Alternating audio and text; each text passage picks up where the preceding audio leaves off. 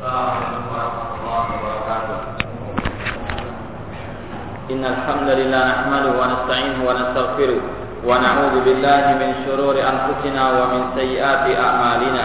من يهده الله فلا مضل له ومن يضلل فلا هادي له.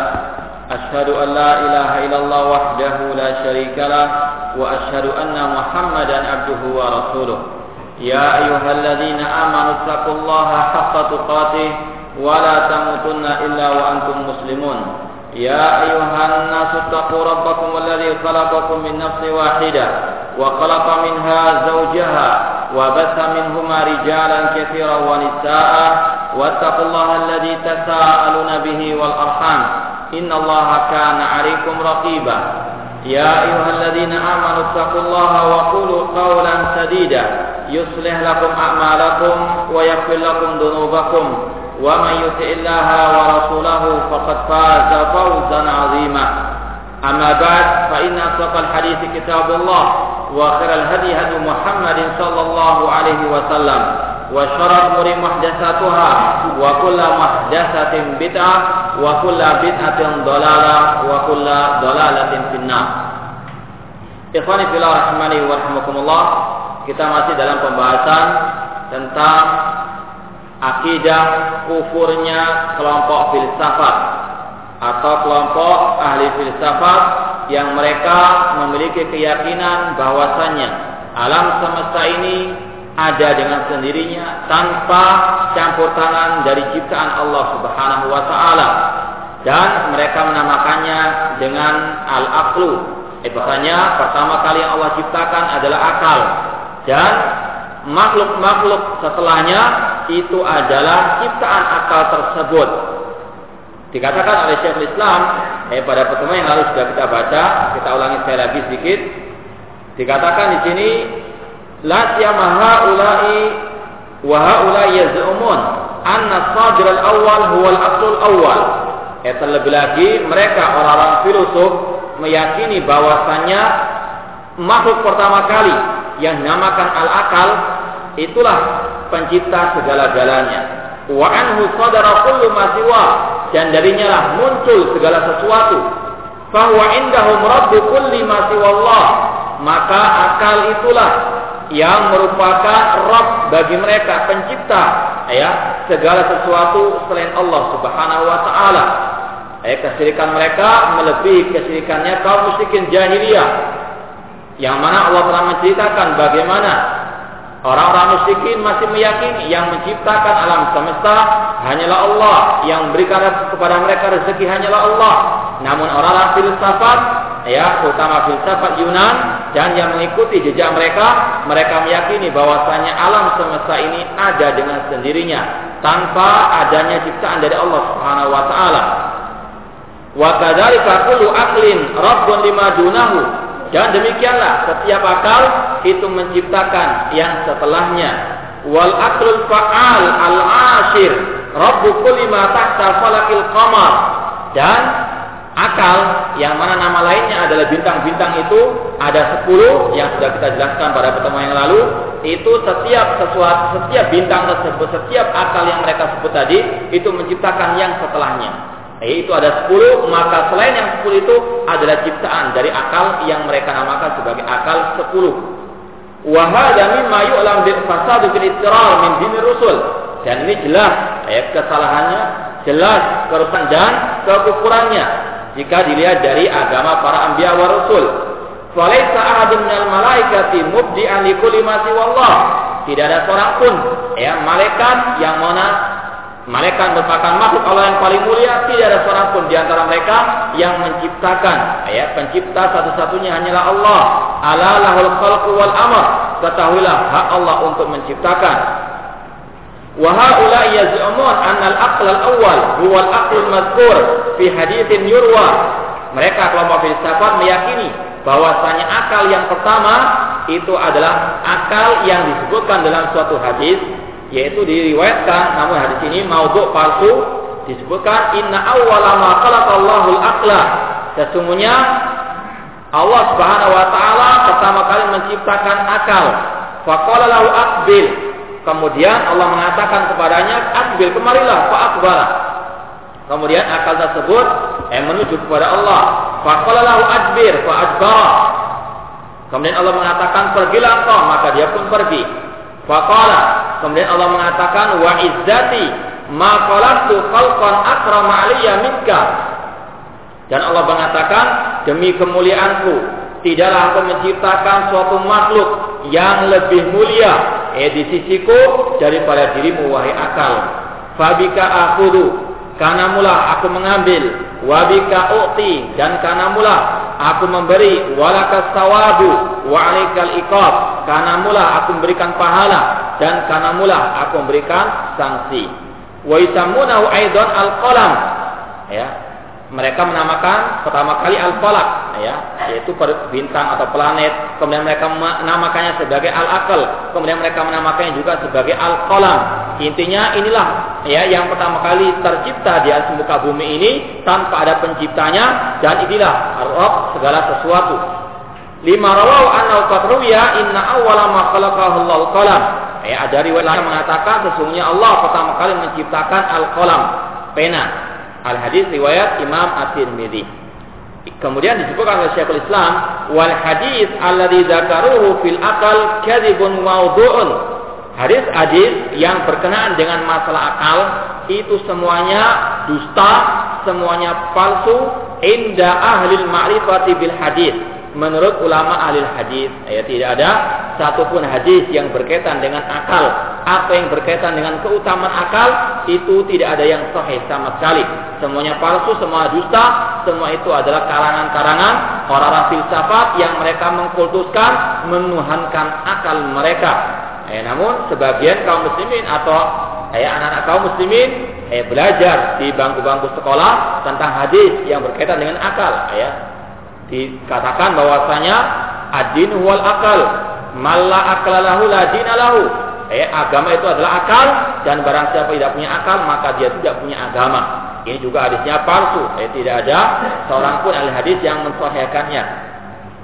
Kama dzakara dzalika Abu Hatim Al-Basti eh sebagaimana hal ini dinyatakan oleh seorang ahli hadis Abu Hatim Al-Basti demikian juga Abu Hasan Ad-Darqutni Demikian pula Ibnu Jauzi wa ghairuhum. Eh, semua ulama ahli hadis sepakat mengatakan bahwasanya hadis-hadis tentang masalah keutamaan akal itu semuanya palsu, semuanya itu dusta. Dan sudah kita pernah jelaskan bahwasanya Allah menciptakan akal itu sebagai nikmat.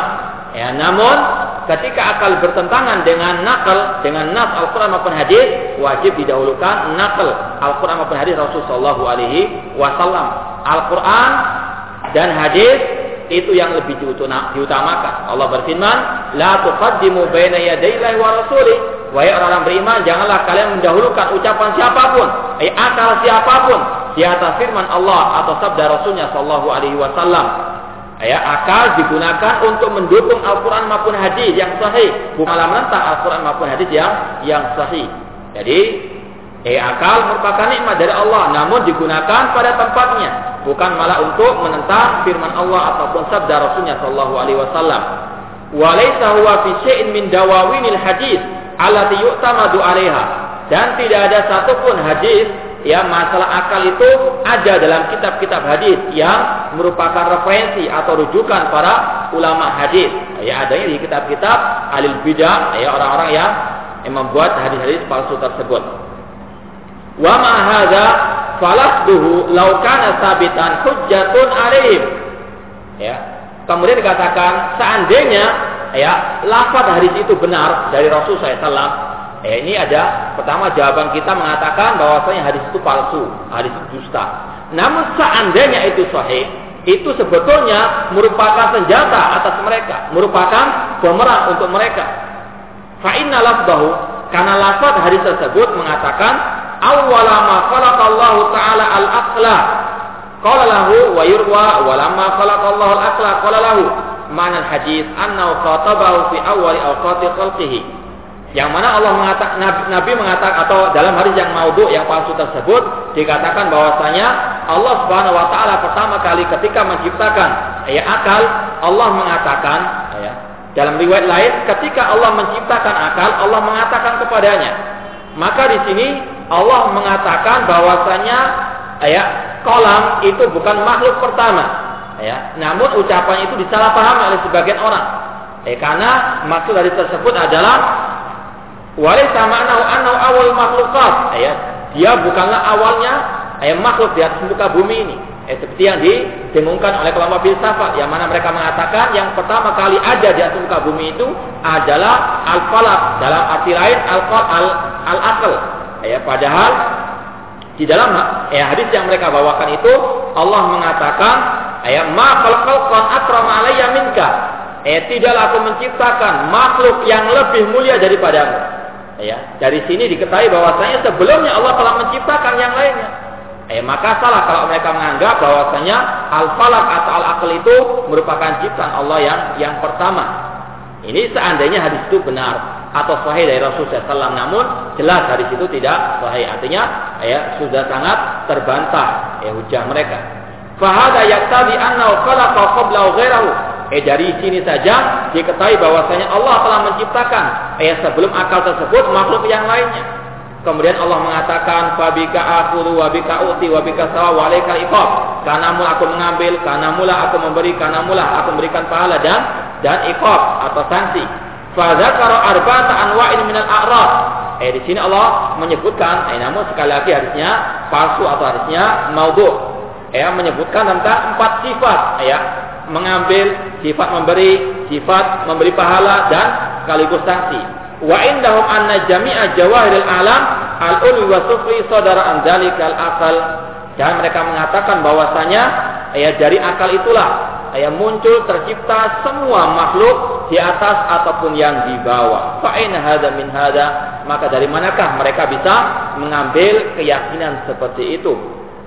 Kemudian disebutkan di sini, wa sababu ghaltihim anna lafdzul aqli fi lughatil muslimin laisa huwa lafdzul aql fi lughati haulal yunan. Kalau kita ketahui juga di sini bahwasanya makna akal ya menurut kaum muslimin itu berbeda dengan makna akal menurut kelompok filsafat Yunani. Fa innal aqlan fi lughatil muslimin masdaru aqla yaqilu aqlan. Yang mana namanya akal itu adalah ya ya anggota tubuh manusia yang digunakan untuk berpikir oleh manusia tersebut. Sebagaimana Allah berfirman, "Wa qalu law kunna nasma'u aw naqilu ma kunna fi sa'ir." Surat Al-Mulk ayat 10. Mereka para penghuni api neraka mengatakan, seandainya kami dahulu bisa mendengar atau mau mendengarkan atau mau berpikir nak kilu ya maka tidaklah kami menjadi para penghuni api neraka as-sa'ir di sini Allah menyatakan artinya akola yakilu aklan itu ya anggota tubuh manusia yang digunakan untuk berpikir itu arti akal secara apa? secara bahasa menurut kaum muslimin dan itu yang ma'ruf Demikian pula Allah berfirman, "Inna fi dzalika laayatil liqaumin yaqilun." Di dalam hal tersebut terdapat tanda-tanda kekuasaan Allah bagi orang-orang yang yakilun, yang berakal, yang berpikir. Itu surat Ar-Ra'd ayat yang keempat. Ini artinya yakilun, artinya berpikir. Kemudian juga Allah berfirman, "Afalam yasiru fil ardi fatakuna lahum qulubun yaqiluna biha aw adan yasma'una biha?" Mengapa mereka tidak mau berjalan di atas muka bumi ini dan mereka memiliki hati yang digunakan untuk berpikir yakin dan mereka memiliki pendengaran untuk mendengarkannya. Ini akal menurut kaum muslimin untuk berpikir, untuk merenungkan ayat-ayat Allah Subhanahu wa taala. Wa yuradu bil akal al-gharizatu allati ja'alaha Allah taala fil insan fa biha yang dimaksud dalam ayat-ayat tersebut akal adalah al-ghariza, tabiat atau perangai atau anggota tubuh manusia yang Allah jadikan di dalam diri manusia untuk manusia itu berpikir dengannya. Itu akal menurut ya kaum muslimin, menurut Al-Qur'an ya al-kalamullah. Wa amma ulaika fal akal indahum jauharun qaimun binafsihi kal akil. Adapun akal menurut orang-orang filsafat itu adalah suatu zat yang berdiri sendiri. Eh seperti orang, seperti manusia. Ya. Tak padahal kalau menurut eh kaum muslimin, menurut bahasa dalam Al-Qur'an juga disebutkan akal tidak akan mungkin terpisah dari diri manusia. Namun mereka mengatakan tidak akal bisa berdiri sendiri. Ya. Walaysa hada mutabiqan lil Rasul. Padahal ini tidak serupa, tidak sama, tidak sesuai dengan apa yang telah diucapkan oleh para rasul Namanya akal itu sesuatu yang tidak bisa berdiri sendiri tanpa ada orangnya. Wa alamul khalqi indahum kama yadhkuru Abu Hamid alamul ajsam. Ini istilah-istilah orang-orang filsafat ya orang-orang yang tidak mau memakai istilah-istilah para ulama atau memakai para ya, istilahnya para rasul. Mereka membuat istilah-istilah sendiri yang mereka pahami sendiri, yang mereka akhirnya apa tersesat sendiri. Mutabiqan li lughati Rasul wa alamul khalqi indahum kama yadhkuru Abu Hamid alamul ajsam. Kata mereka bahwasanya alam ya makhluk itu disebutkan oleh Abu Hamid Al-Ghazali itu adalah alamul ajsam, alamnya jasad-jasad manusia. Wa amal ukul wa nufus fayusammiha alamul amr. Adapun akal itu menurut Abu Hamid Al-Ghazali atau alam jiwa itu dinamakan sebagai alamul amr ya alam yang memerintah. Wa qasamal akal alamul jabarut. Mereka juga memiliki ya, istilah lain akal adalah alamnya jabarut alam kekuasaan. Wa nufus alamul malakut.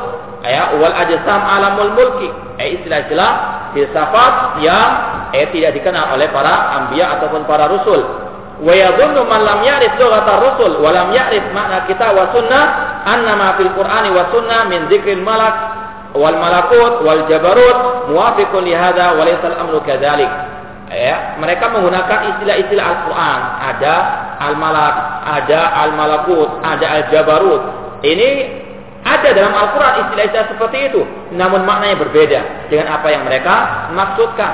Eh, seperti akal tadi. Kalau akal menurut Al-Quran ada sesuatu untuk berpikir yang digunakan oleh manusia untuk berpikir. Namun menurut mereka tidak. Akal sesuatu yang bisa berdiri sendiri dan dengan akal itulah tercipta segala segala sesuatu.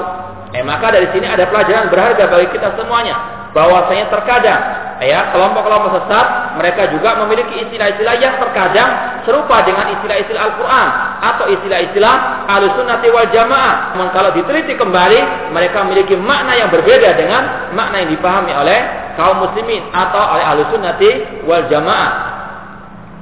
Di antaranya misalnya at-tauhid ya, At-tauhid kalau menurut Ahlussunnah wal Jamaah adalah ifradullah bil ibadah, mengesahkan Allah dalam masalah apa? Al ibadah. Dan itulah tauhid yang dimaksudkan oleh para anbiya wa rasul. Ya, Allah Subhanahu wa taala berfirman tentang kaum nabi tentang Nabi Nuh alaihissalam, "Walaqad arsalna ila walaqad arsalna Nuhan ila qaumihi, faqala ya qaumi ibudullah, ma lakum min ilahin ghairu." Dan sungguh kami telah mengutus Nabi Nuh kepada kaumnya apa seruan Nabi Nuh? Ya qawmi ibudullah. Wahai kaumku sembahlah Allah, ibadahilah Allah. Eh tidaklah kalian memiliki sesembahan selain Allah Subhanahu wa taala. Ini tauhidnya Nabi Nuh alaihissalam, yaitu tauhid al-uluhiyah, tauhid al-ubudiyah, menyembahnya kepada Allah, menyerahkan semua bentuk peribadahan hanya kepada Allah. Ini tauhid menurut Ahlussunnati wal Jamaah, menurut para anbiya wa rasul. Namun, ya kelompok ahli bid'ah memiliki istilah tauhid yang lainnya. Eh, contoh yang paling konkret sekarang yaitu kelompok teroris, ya, kelompok al-khawarij. Mereka memiliki istilah tauhid, namun tauhid yang dimaksud adalah ya mengkafirkan para pemimpin kaum muslimin yang tidak berhukum dengan hukum Allah Subhanahu wa taala. Kalau para anbiya wa rasul itu memiliki atau mereka berdakwah untuk memerangi kesyirikan dan yang mereka maksud dengan kesyirikan adalah menyembah kepada selain Allah Subhanahu wa taala. Seperti pada kaum Nabi Nuh alaihissalam, ketika kaum Nabi Nuh menyembah lima wali yang telah mati, maka Nabi Nuh menyuruh kepada tauhid dan membasmi kesyirikan. Yang dimaksud syirik di situ adalah syirkul kubur, syirik dalam menyembah kuburan. Ya, namun orang-orang Haroka sekarang mereka memiliki istilah lain yaitu syirkul kusur, syirik istana kata mereka. Eh, adalah istilah-istilah yang tidak pernah dikenal oleh para ambiya wa rusul alaihi wassalam. Eh, oleh karena itulah kalau mereka mengatakan kita juga bertauhid, kita juga menyuruh kepada tauhid, kita juga di kesyirikan, jangan kita tertipu dahulu. Beda istilah tauhidnya ahli sunnah, istilah tauhidnya para ambiya wa rasul dengan tauhidnya orang-orang teroris. Demikian pula makna syirik menurut ambiya wa rasul berbeda dengan syiriknya eh, orang-orang teroris ataupun kelompok al-khawarij ya maka perlu untuk kita apa lebih teliti dalam apa? Memahami makna atau istilah-istilah yang dipakai oleh sebagian kaum muslimin. Eh terkadang sama eh namun maknanya berbeda. Dan ini terkadang menipu kaum kaum muslimin. Wa ulai labisuna al muslimin talbisan kesiran mereka kelompok filsafat, demikian pula orang-orang al-bidah, kelompok khawarij, kelompok teroris, mereka adalah para penipu kaum muslimin. Ya, banyak mereka menipu kaum muslimin. Kaitlatihim anal falak muhdatsun. Seperti contohnya kelompok filsafat mereka mengatakan bahwasanya al falak planet atau bumi atau yang lainnya itu muhdatsun. Muhdatsun itu secara bahasa sesuatu yang baru yang mana sebelumnya tidak ada. Misalnya manusia itu muhdats. Dahulunya tidak ada kemudian ada. Sebagaimana Allah berfirman, "Hal ata 'alal insani hinum minad dahri lam yakun syai'an madhkura." Ya, apakah telah datang kepada manusia ya suatu waktu yang mana dahulunya mereka itu belum ada. Manusia itu muhdats. Ya, ada setelah ketidakadaan. Mereka kelompok filsafat mengatakan, ya planet itu muhdats. Namun muhdas kata mereka itu maksud mereka itu maklul, yaitu tercipta tercipta karena adanya suatu suatu sebab. Eh bukan diciptakan oleh Allah Subhanahu wa taala. Ma'annahu qadimun indahum dan mereka meyakini bahwasanya falak atau planet itu merupakan suatu yang kodim yang ada setelah ya atau sebelum sesuatu itu ada. Ya. Mereka mengatakan al-falak planet perbintangan dan sebagainya itu adalah eh, makhluk yang tercipta dengan sendirinya tanpa diciptakan oleh Allah Subhanahu wa taala. Namun mereka menggunakan istilah muhdas untuk mengelabui kaum kaum muslimin. Wan muhdas la yakunu ila masbuqan bil adam. Eh padahal sesuatu yang muhdas itu sesuatu yang ada setelah ketidakadaan. Laisa fil lughatil Arab wala fil lughati adin annahu yusammil qadim al azaliyah muhdatsan dan tidak ada eh seorang pun dari eh, kaum Arab atau dari seorang pun yang menamakan sesuatu yang al-qadim yang ya ada dahulu kala itu dengan istilah muhdath. Itu ya sekarang bahwasanya kelompok filsafat menggunakan istilah-istilah yang terkadang maknanya berbeda dengan apa yang dipahami oleh kaum muslimin. Waqad akhbara anna al-khaliqu kulli Padahal Allah telah mengabarkan dirinya pencipta segala sesuatu. Allahu khaliqu kulli Allah pencipta segala sesuatu. Namun, namun kelompok filsafat mengatakan bahwasanya al-falak atau al-aql itu tercipta dengan sendirinya. Wa kullu makhluqin fahuwa muhdath. Setiap makhluk itu ada sesuatu yang baru yang dahulunya tidak ada. Wa kullu muhdatsin kainun ba'da alam yakun lakin nadarahum ahlul kalam minal jahmiyati wal mu'tazilah munadaratan qasiratan lam ya'rifu biha ma akhbara bihi rasul wala ahkamu fiha al qadayal ukul kelompok filsafat ya, dari kelompok ahli Yunan ini atau di antaranya Ibnu Sina dan seterusnya mereka ini didebat oleh kelompok al bid'ah juga yaitu kelompok Jahmiyah dan kelompok Mu'tazilah ya mereka adu argumen tentang masalah kidamul alam tentang masalah ya, makhluk ini atau planet itu tercipta atau bumi ini tercipta dengan sendirinya. Ya, debat-debat namun satu sama lain saling menggunakan akal, namun akal-akal yang ya yang sangat qasirah, yang sangat licik, yang sangat eh, pendek, mereka tidak mengenal apa yang diajarkan oleh para para rasul. Sehingga bantahan terhadap kelompok filsafat tersebut isinya juga adalah kesesatan. Maka dikatakan di sini, "Fala lil islami nasaru wa la a'daihi kasaru." Mereka kelompok Jahmiyah atau kelompok Mu'tazilah yang juga sama-sama mengutuskan akal, yang sama-sama menuhankan akal, mereka tidak menolong Islam dan mereka juga tidak ya menghancurkan lawan. Jadi tidak ada manfaatnya eh, debatnya mereka, tidak ada manfaatnya dakwahnya mereka, tidak ada manfaatnya perjuangan mereka. Ya, lalil islami nasaru, mereka tidak menolong Islam dan mereka juga tidak membasmi musuh. Dan ini ibarat yang juga layak untuk di, eh, dilap, diberikan kepada kelompok teroris. Ya, lalil Islami nasaru. Mereka tidak menolong Islam dan juga tidak menghancurkan lawan orang-orang kafir. Eh, justru sebaliknya, Malah mereka memberikan kesempatan bagi musuh untuk eh, melecehkan Islam dan mereka eh, mencoreng nama nama Islam. Lali Islami nasaru walil walalil a'dai kasaru. Tidak menolong Islam dan juga tidak menghancurkan musuh percuma perjuangan mereka dan itulah yang Allah firmankan, "Qul hal nunabbiukum bil aksarina a'mala alladziina dhalla sa'yuhum fil hayati dunya wa hum yahsabuna annahum yuhsinuna sun'a."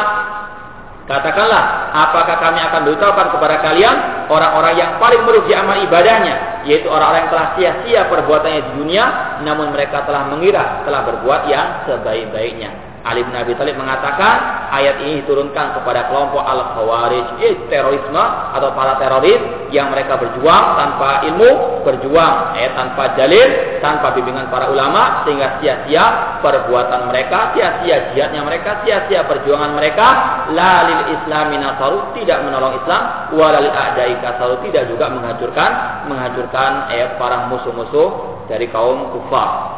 Wasyaratu ulaika fi ba'di qadayahum al-fasidah.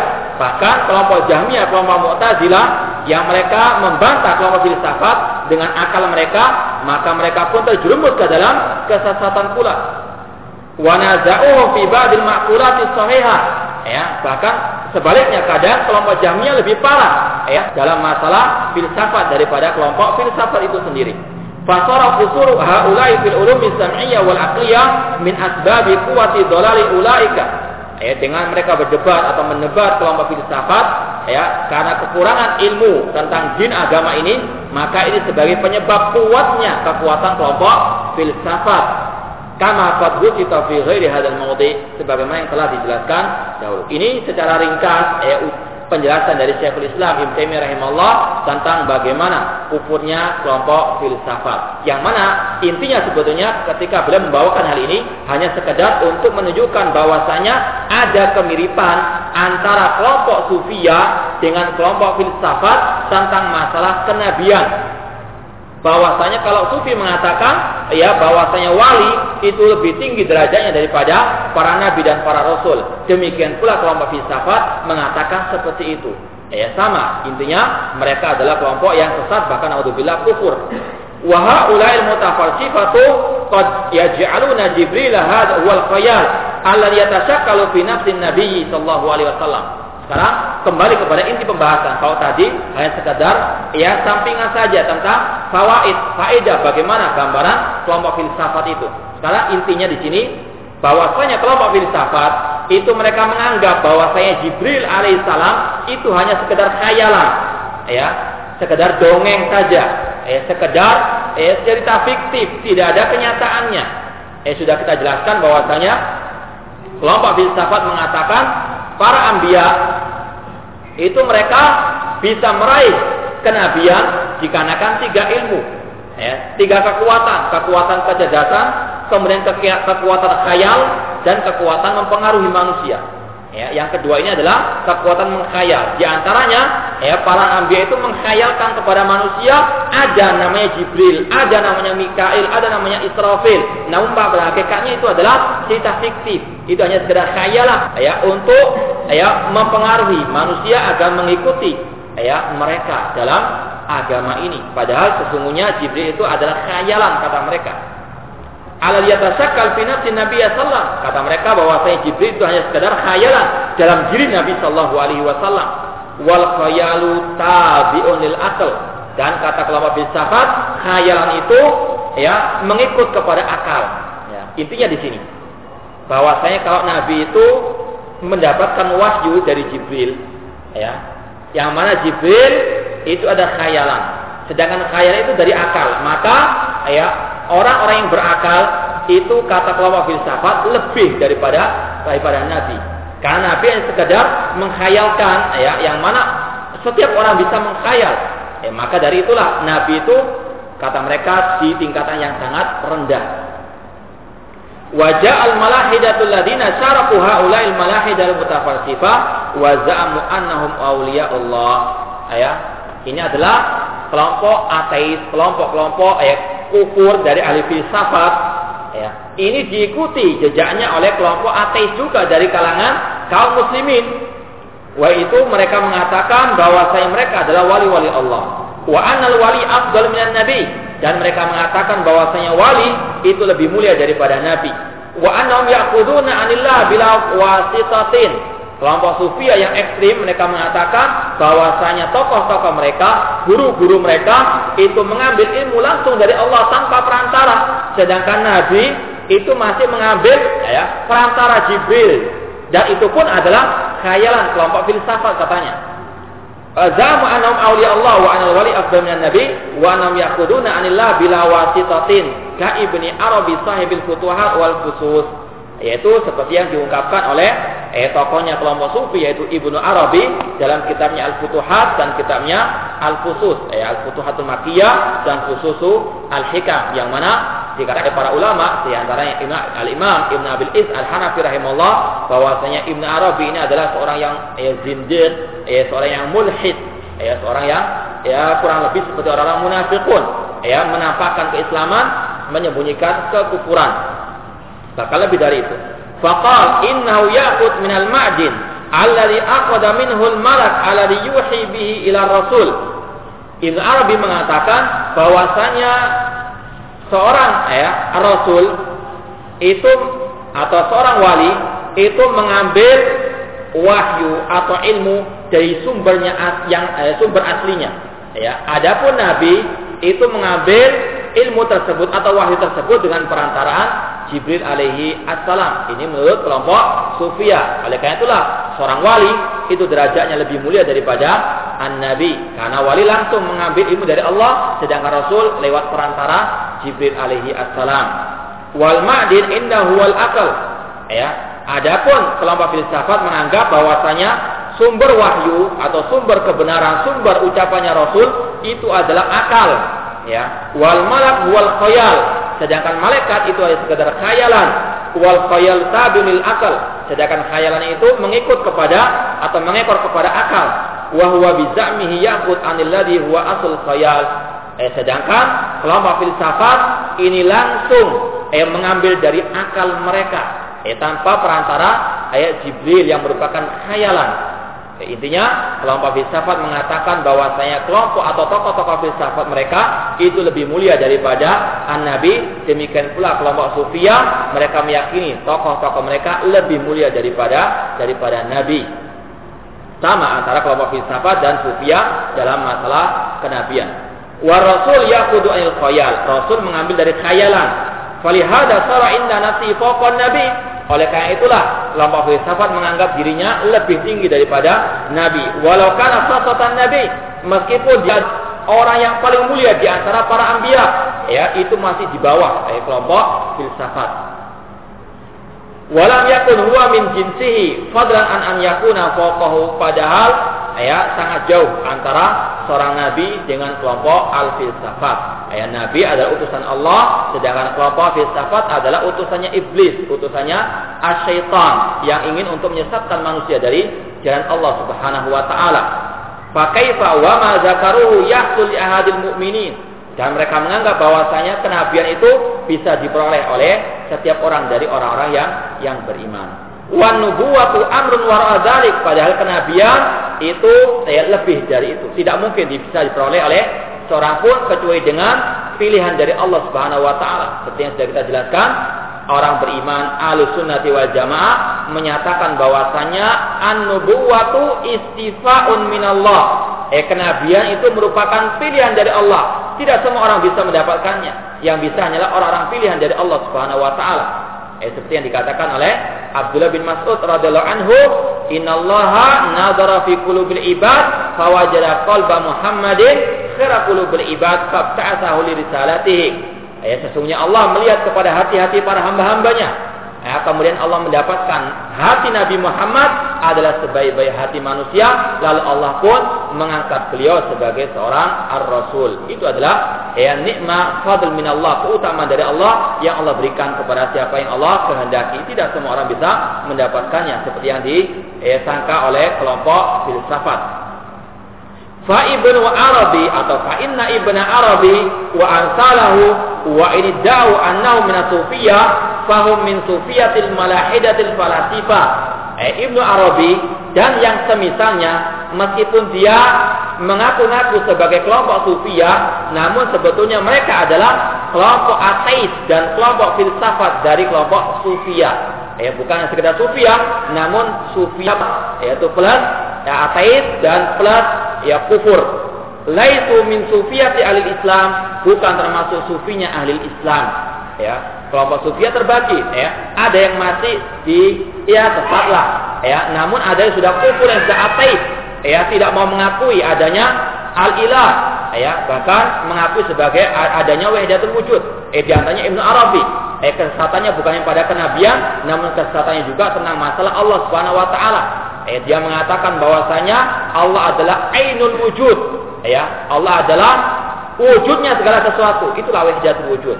Ya sebagaimana sebagaimana diungkapkan oleh mereka ma min maujudin fil wujudi illa wujuduhu eh tidak ada sesuatu yang ada yang wujud eh di atas muka bumi ini kecuali adalah wujudnya Allah Subhanahu wa taala. Dan itu yang diungkapkan juga oleh Ibnu Arabi. Makanya dia dikatakan oleh Syekhul Islam sebagai sufiyatul malahidati al-mul al falasifah. Ya termasuk kelompok ateis dari kelompok asufiyah. Ya, jadi kelompok sufi itu macam-macam. Namun intinya mereka adalah kelompok sesat. Ya, namun kesesatan itu bertingkat-tingkat. Ya, ada yang sudah sampai ke derajat kufur, ada yang derajat kesyirikan dan derajat ateis. Ya, tidak mengakui adanya ya Rabb Subhanahu wa taala. Laitu min sufiyati ahli Islam. Ya, Ibn Arabi bukan termasuk sufinya ahli Islam. Fadlan an an yakunu min masyayikh ahli kitab wa sunnah. Ya, apalagi tidak bisa dikatakan dia sebagai masyayikh atau ulamanya ahli sunnah wal jamaah ada yang berpegang teguh dengan Al-Quran dan sunnah seperti Fudail bin Iyad, seperti Ibrahim ibnu Adham, wa Abi Sulaiman Ad-Darani, wa Ma'ruf Al-Kalhi, wa Junaid ibnu Muhammad, wa Sal bin Abdullah Atustari. Ini adalah nama-nama para ulama ahli sunnati wal jamaah. Tidak bisa disamakan antara Ibn Arabi dengan mereka-mereka ini. Ya, namun sangat disayangkan sebagian kaum muslimin menganggap Ibn Arabi sebagai ulamanya kaum muslimin padahal dia adalah ulamanya kelompok ateis, ya, kelompok wahdatul wujud dan seterusnya. Wa amsaluhum ridwanullah alaihim ajma'in. Wallahu subhanahu wa ta'ala qad wasafal malaikata fi kitabi bi sifatin tubayinu qawla haula. Padahal Allah Subhanahu wa taala telah menjelaskan tentang sifat-sifat malaikat yang mana sifat-sifat tersebut bertentangan dengan apa yang mereka katakan. Ya, mereka mengatakan bahwa malaikat itu khayalan, tidak ada wujudnya. Padahal Allah telah menyatakan dalam Al-Quran, malaikat itu ada wujudnya dan memiliki sifat-sifat dan pernah dilihat oleh manusia dalam bentuk ya asli atau dalam bentuk yang yang telah berubah. Ya, sebagaimana Nabi SAW melihat Jibril dengan bentuknya yang asli dua kali Rasul melihatnya. Eh di dalam Al-Qur'an akan disebutkan eh bahwasanya Rasul melihat ya wala farra'ahu nazlatan ukhra inda sidratil muntaha. Ya, Nabi SAW melihat Jibril dengan bentuknya yang asli ya pada lain kali atau pada waktu dua kalinya pada waktu di Sidratul Al-Muntaha. Eh kalau orang itu mengatakan eh bahwasanya Jibril atau malaikat itu khayal, tidak ada bentuknya, maka dia secara otomatis telah mengingkari kufur kepada Al-Quran yang mengatakan bahwasanya malaikat itu ada wujudnya. Namun intinya mereka adalah kelompok ateis yang tidak beriman dengan Allah, tidak beriman kepada malaikatnya dan tidak beriman juga kepada para anbiya war rusul dan juga para kitab-kitabnya. Allah berfirman, "Wa qalu rahmanu walada." Subhana bal ibadun mukramun. Mereka orang-orang musyrikin mengatakan bahwasanya Allah yang Maha Penyayang itu menjadikan malaikat sebagai anak-anaknya. Ya. Kelompok musyrikin itu masih ya, lebih ringan ya, kesirikannya, kekufurannya dibandingkan kelompok filsafat tersebut. Ya, kelompok filsafat mengatakan malaikat tidak ada kelompok musyrikin dari zaman jahiliyah itu masih mengakui malaikat itu ada meskipun mereka menyimpang dengan mengatakan bahwasanya malaikat itu adalah ya anak-anaknya Allah Subhanahu wa taala. Subhan maksudnya Allah bal ibadun mukramun. Bahkan para malaikat itu adalah hamba-hamba Allah yang dimuliakan. Eh, di sini Allah menyatakan malaikat itu ibadun, hamba-hamba Allah. Artinya ada wujudnya, bukan khayalan la yasbiquna bil qawli wa hum bi. Ya, mereka para malaikat itu sifatnya tidak mendahului ucapan Allah Subhanahu wa taala dan mereka melaksanakan apa perintahnya Allah. Ya'lamu ma baina aydihim wa ma khalfahum. Allah mengetahui apa yang di belakang para mereka dan apa yang di depan mereka. Wala yashfa'una illa liman irtada. Dan mereka para malaikat tidak bisa memberikan syafaat pada hari kiamat kecuali bagi orang yang diridhoi oleh Allah Subhanahu wa taala wa hum min khasyati musbiqun dan mereka sangat berhati-hati dikarenakan takut kepada Allah Subhanahu wa taala. Eh, ini adalah sifat para malaikat. Eh, kalau sifatnya ada, maka bentuknya juga ada. Tidak akan mungkin sifat itu ada tanpa ada wujudnya. Wa man yakul minhum inni ilahun min dunihi falidha fadzalika najzihi jahannama kadzalika najzi zalimin. Dan Allah berfirman, dan barang siapa di antara mereka para malaikat yang mengatakan atau seandainya ada di antara mereka yang mengatakan aku adalah ilah, sesembahan selain Allah, maka kami kata Allah akan memberikan kepada mereka neraka jahanam dan itulah balasan bagi dan itulah balasan dari kami bagi orang yang berbuat kezaliman ya Allah menjelaskan sifat malaikat bahwa yang malaikat itu ada.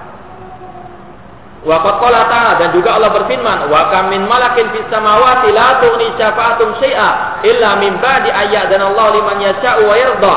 Berapa banyak dari malaikat di langit yang mana tidak bermanfaat syafaat mereka di sisi Allah kecuali dengan seizin dan dengan ridho dari Allah Subhanahu wa taala. Ya, di antara yang memberikan syafaat pada hari kiamat adalah para malaikat. Dan ya malaikat tidak akan bisa memberikan syafaat kecuali dengan seizin dari Allah. Eh dari sini kita ketahui syafaat itu milik Allah. Qul syafaatu jami'a. Katakanlah syafaat itu semuanya milik Allah. Makanya orang itu tidak boleh mengatakan ayat misalnya mem memperoleh syafaat Nabi kemudian mengatakan wahai Nabi eh berilah aku syafaatmu pada hari kiamat. Ini syirik ya. Karena minta kepada Nabi sallallahu alaihi wasallam. Ya, kalau kita mau meminta syafaat ya pada hari kiamat kelak kita berdoa kepada Allah misalnya ya Allah berikanlah syafaat nabimu kepadaku ini meminta kepada Allah karena syafaat itu milik Allah. Jangan diminta kepada selain Allah subhanahu wa taala. Sebagaimana keadaan kaum musyrikin jahiliyah. Allah berfirman wa ya'buduna min duni min dunillah. Ma la ma la yamlik ma la ma la ma la yanfa'uhum wa la yadurruhum. Wa yaquluna haula syufa'una indallah mereka orang musyrikin berdoa meminta kepada selain Allah yang tidak bisa mendatangkan manfaat ataupun madarat dan orang-orang musyrikin mengatakan mereka adalah pemberi syafaat kami di sisi Allah pada hari kiamat kelak. Ya, pemberi syafaat hanyalah Allah Subhanahu wa taala. Makanya harus diminta hanya kepada Allah, tidak boleh minta kepada selain Allah Subhanahu wa taala. Kemudian Allah berfirman, "Qul id'u alladziina za'antum min dunillah la yamlikuna mithqala dzarratin fis samawati wala fil ardi wa ma lahum fihima min syirkin wa ma lahum minhum min dhahirin wa la tanfa'u syafa'atu indahu illa liman adinalah." Katakan oleh Nabi Muhammad, berdoalah kalian, mintalah kalian kepada ya orang-orang atau para malaikat yang kalian kira itu sebagai sesembahan selain Allah yang mana mereka sesungguhnya tidak memiliki meskipun sebesar biji atom di langit ataupun di bumi dan mereka tidak memiliki andil dalam penciptaan langit dan bumi dan mereka pun tidak uh, bukan merupakan sekutu bagi Allah Subhanahu wa taala dan tidak ada dan tidak bermanfaat syafaat di sisi Allah kecuali dengan seizin dari Allah Subhanahu wa taala Demikian pula Allah berfirman tentang ciri para malaikat, "Walahum man fis samawati wal ardi wa man indahu la yastakbirun an ibadatihi wa la yastahsirun." Ya, baginya lah apa yang ada di langit dan di bumi. Dan para malaikat yang ada di sisi Allah itu tidak enggan, tidak sombong dalam beribadah kepadanya dan mereka tidak letih dalam beribadah kepada Allah. Yusabbihuna laila wan nahara la yafturun. Mereka bertasbih kepada Allah malam dan siang hari dan mereka tidak pernah bosan dalam berzikir atau bertasbih kepada Allah. Ya, bagaimana sifat-sifat malaikat yang disebut dalam Al-Qur'an? Ya, ini sangat berbeda dengan apa yang dikatakan oleh kelompok filsafat, ya, filsafat yang mengaku sebagai ya, kaum muslimin. Ya, maka mereka adalah orang yang sebutnya kufur kepada Al-Quran. Mereka adalah orang yang kufur kepada para al-malaika.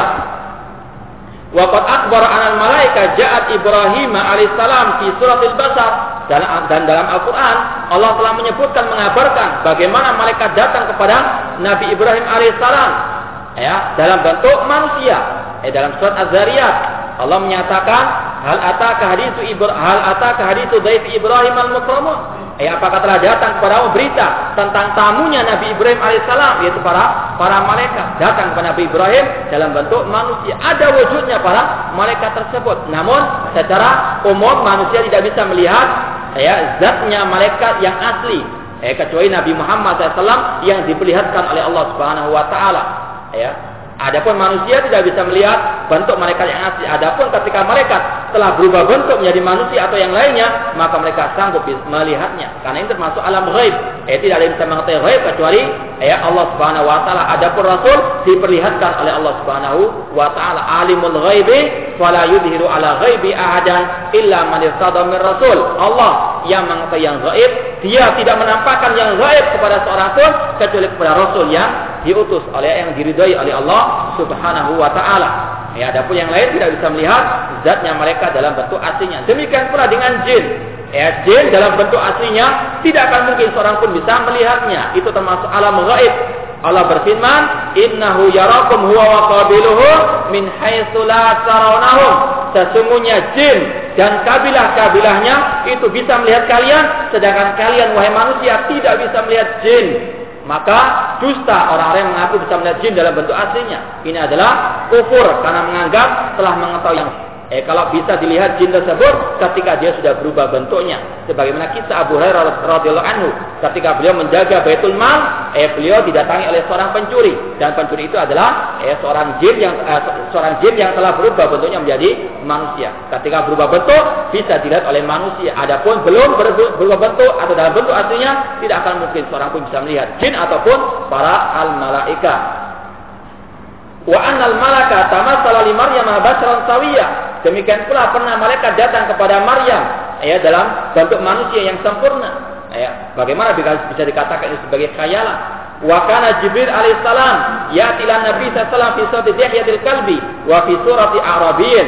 Demikian pula Jibril alaihissalam pernah datang kepada Nabi sallallahu alaihi wasallam eh dalam bentuk Dihya al-Kalbi. Eh, kemudian juga pernah datang kepada Nabi sallallahu eh sebagai seorang Arab Badui yang bertanya tentang Islam, iman dan ihsan, tentang kapan hari kiamat. Ya, ini adalah malaikat dengan wujudnya yang sudah berubah bentuk. Intinya ada malaikat tersebut, bukan khayalan seperti yang dituduhkan oleh kelompok filsafat. Ya, sekali lagi mereka adalah orang yang kufur kepada malaikat, artinya mereka telah kufur dari dari agama Allah Subhanahu wa taala. Waqad wasafa Allah taala Jibril alaihissalam di anadzu quwwatin inda dil arsy makin. Muta'in sama amin. Dan dalam Al-Qur'an Allah menyebutkan bahwasanya Jibril alaihissalam itu cirinya kuwatin, memiliki kekuatan yang sangat luar biasa.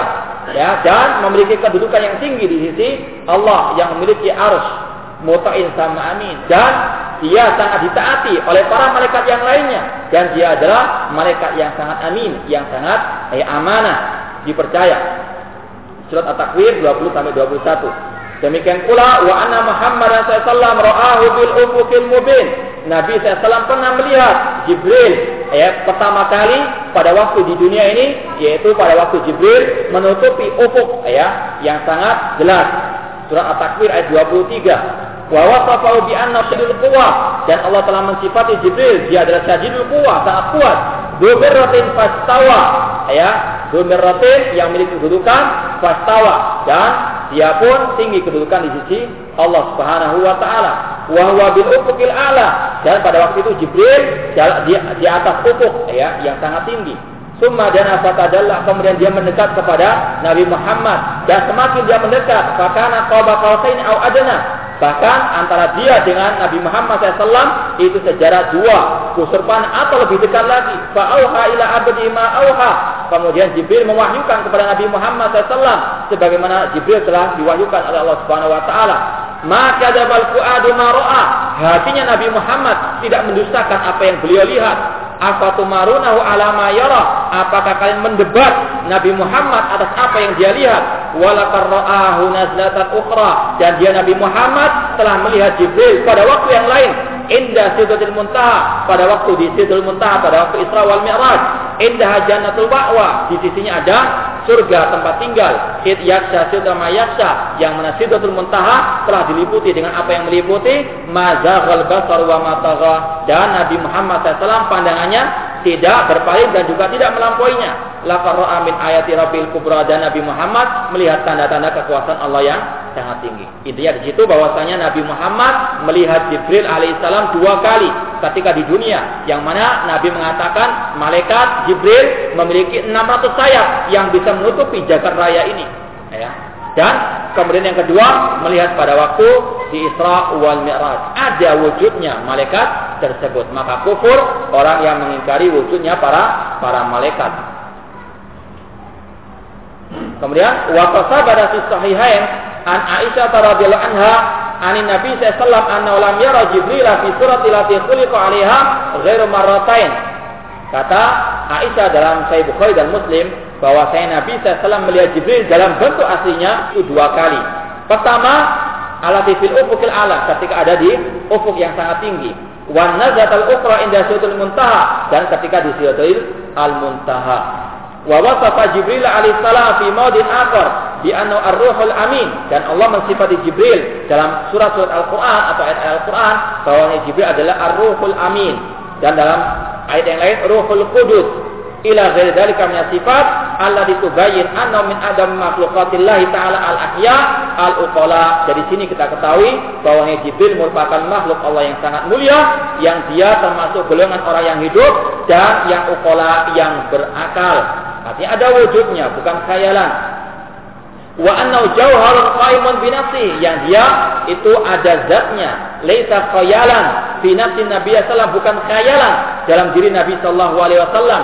Kama zama haulil malahidatu al mutafarsifatu wal mudda'una wilayat Allah wa annahum a'lamu minal anbiya. Bukan seperti yang dianggap oleh kelompok filsafat yang sangat ateis yang mengaku mereka sebagai wali-wali Allah dan mereka lebih mengetahui daripada para al-anbiya. Wa ghayatu haqiqati haula inkaru usul iman. Intinya puncaknya ya mereka itu adalah orang-orang yang mengingkari ya rukun-rukun iman bi an yu'minu billah mengingkari iman kepada Allah wa malaikati mengingkari iman kepada malaikat wa kutubi mengingkari iman kepada kitab-kitabnya mengingkari rasul-rasulnya dan mengingkari hari hari akhir. Ya kekufuran di atas kekufuran. Ya maka bagaimana kaum muslimin mau membanggakan mereka kelompok filsafat tersebut? Ya meskipun dikatakan sebagai cendikan muslim namun mereka sebetulnya adalah orang-orang yang kufur yang sangat ya tidak beriman kepada rukun-rukun iman yang disebutkan tadi Wa haqiqatu amrihim jahdul khaliqi. Hakikatnya kelompok filsafat dan yang mengikuti jejak mereka itu adalah jahdul khaliq, mengingkari adanya al-khaliq yaitu Allah Subhanahu wa taala. Fa innahum ja'alu wujudal makhluk huwa wujudul khaliq. Ya, dikarenakan mereka menjadikan wujudnya makhluk itu adalah wujudnya al-khaliq yang disilakan dengan wahdatul wujud, manunggaling kaula gusti bersatunya Allah dengan dengan makhluk. Wa qalu al-wujudu wahidun. Mereka mengatakan wujud sesuatu itu cuma satu. Ya. Artinya Allah dan makhluk itu telah bersatu. Tidak ada perbedaan antara al-khaliq dengan al-makhluk.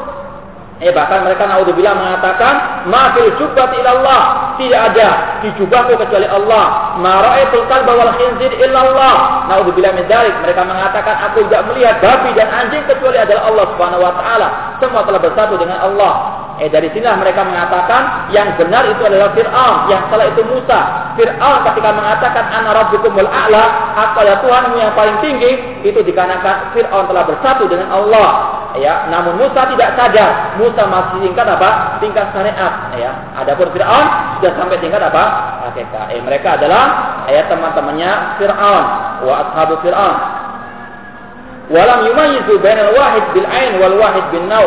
Eh, mereka tidak membedakan antara al-khaliq dengan al-makhluk. Semuanya sama. Al-khaliq juga makhluk, makhluk juga adalah al-khaliq. Itulah keyakinan kelompok sufia dan juga kelompok-kelompok yang mengikuti jejak kelompok filsafat yang kafir yang mengingkari adanya ayat malaikat dan juga mengingkari iman rukun-rukun iman yang ada dalam hadis Jibril alaihi assalam. Wallahu taala wa da'wana alhamdulillahi rabbil alamin. Wassalamualaikum warahmatullahi wabarakatuh.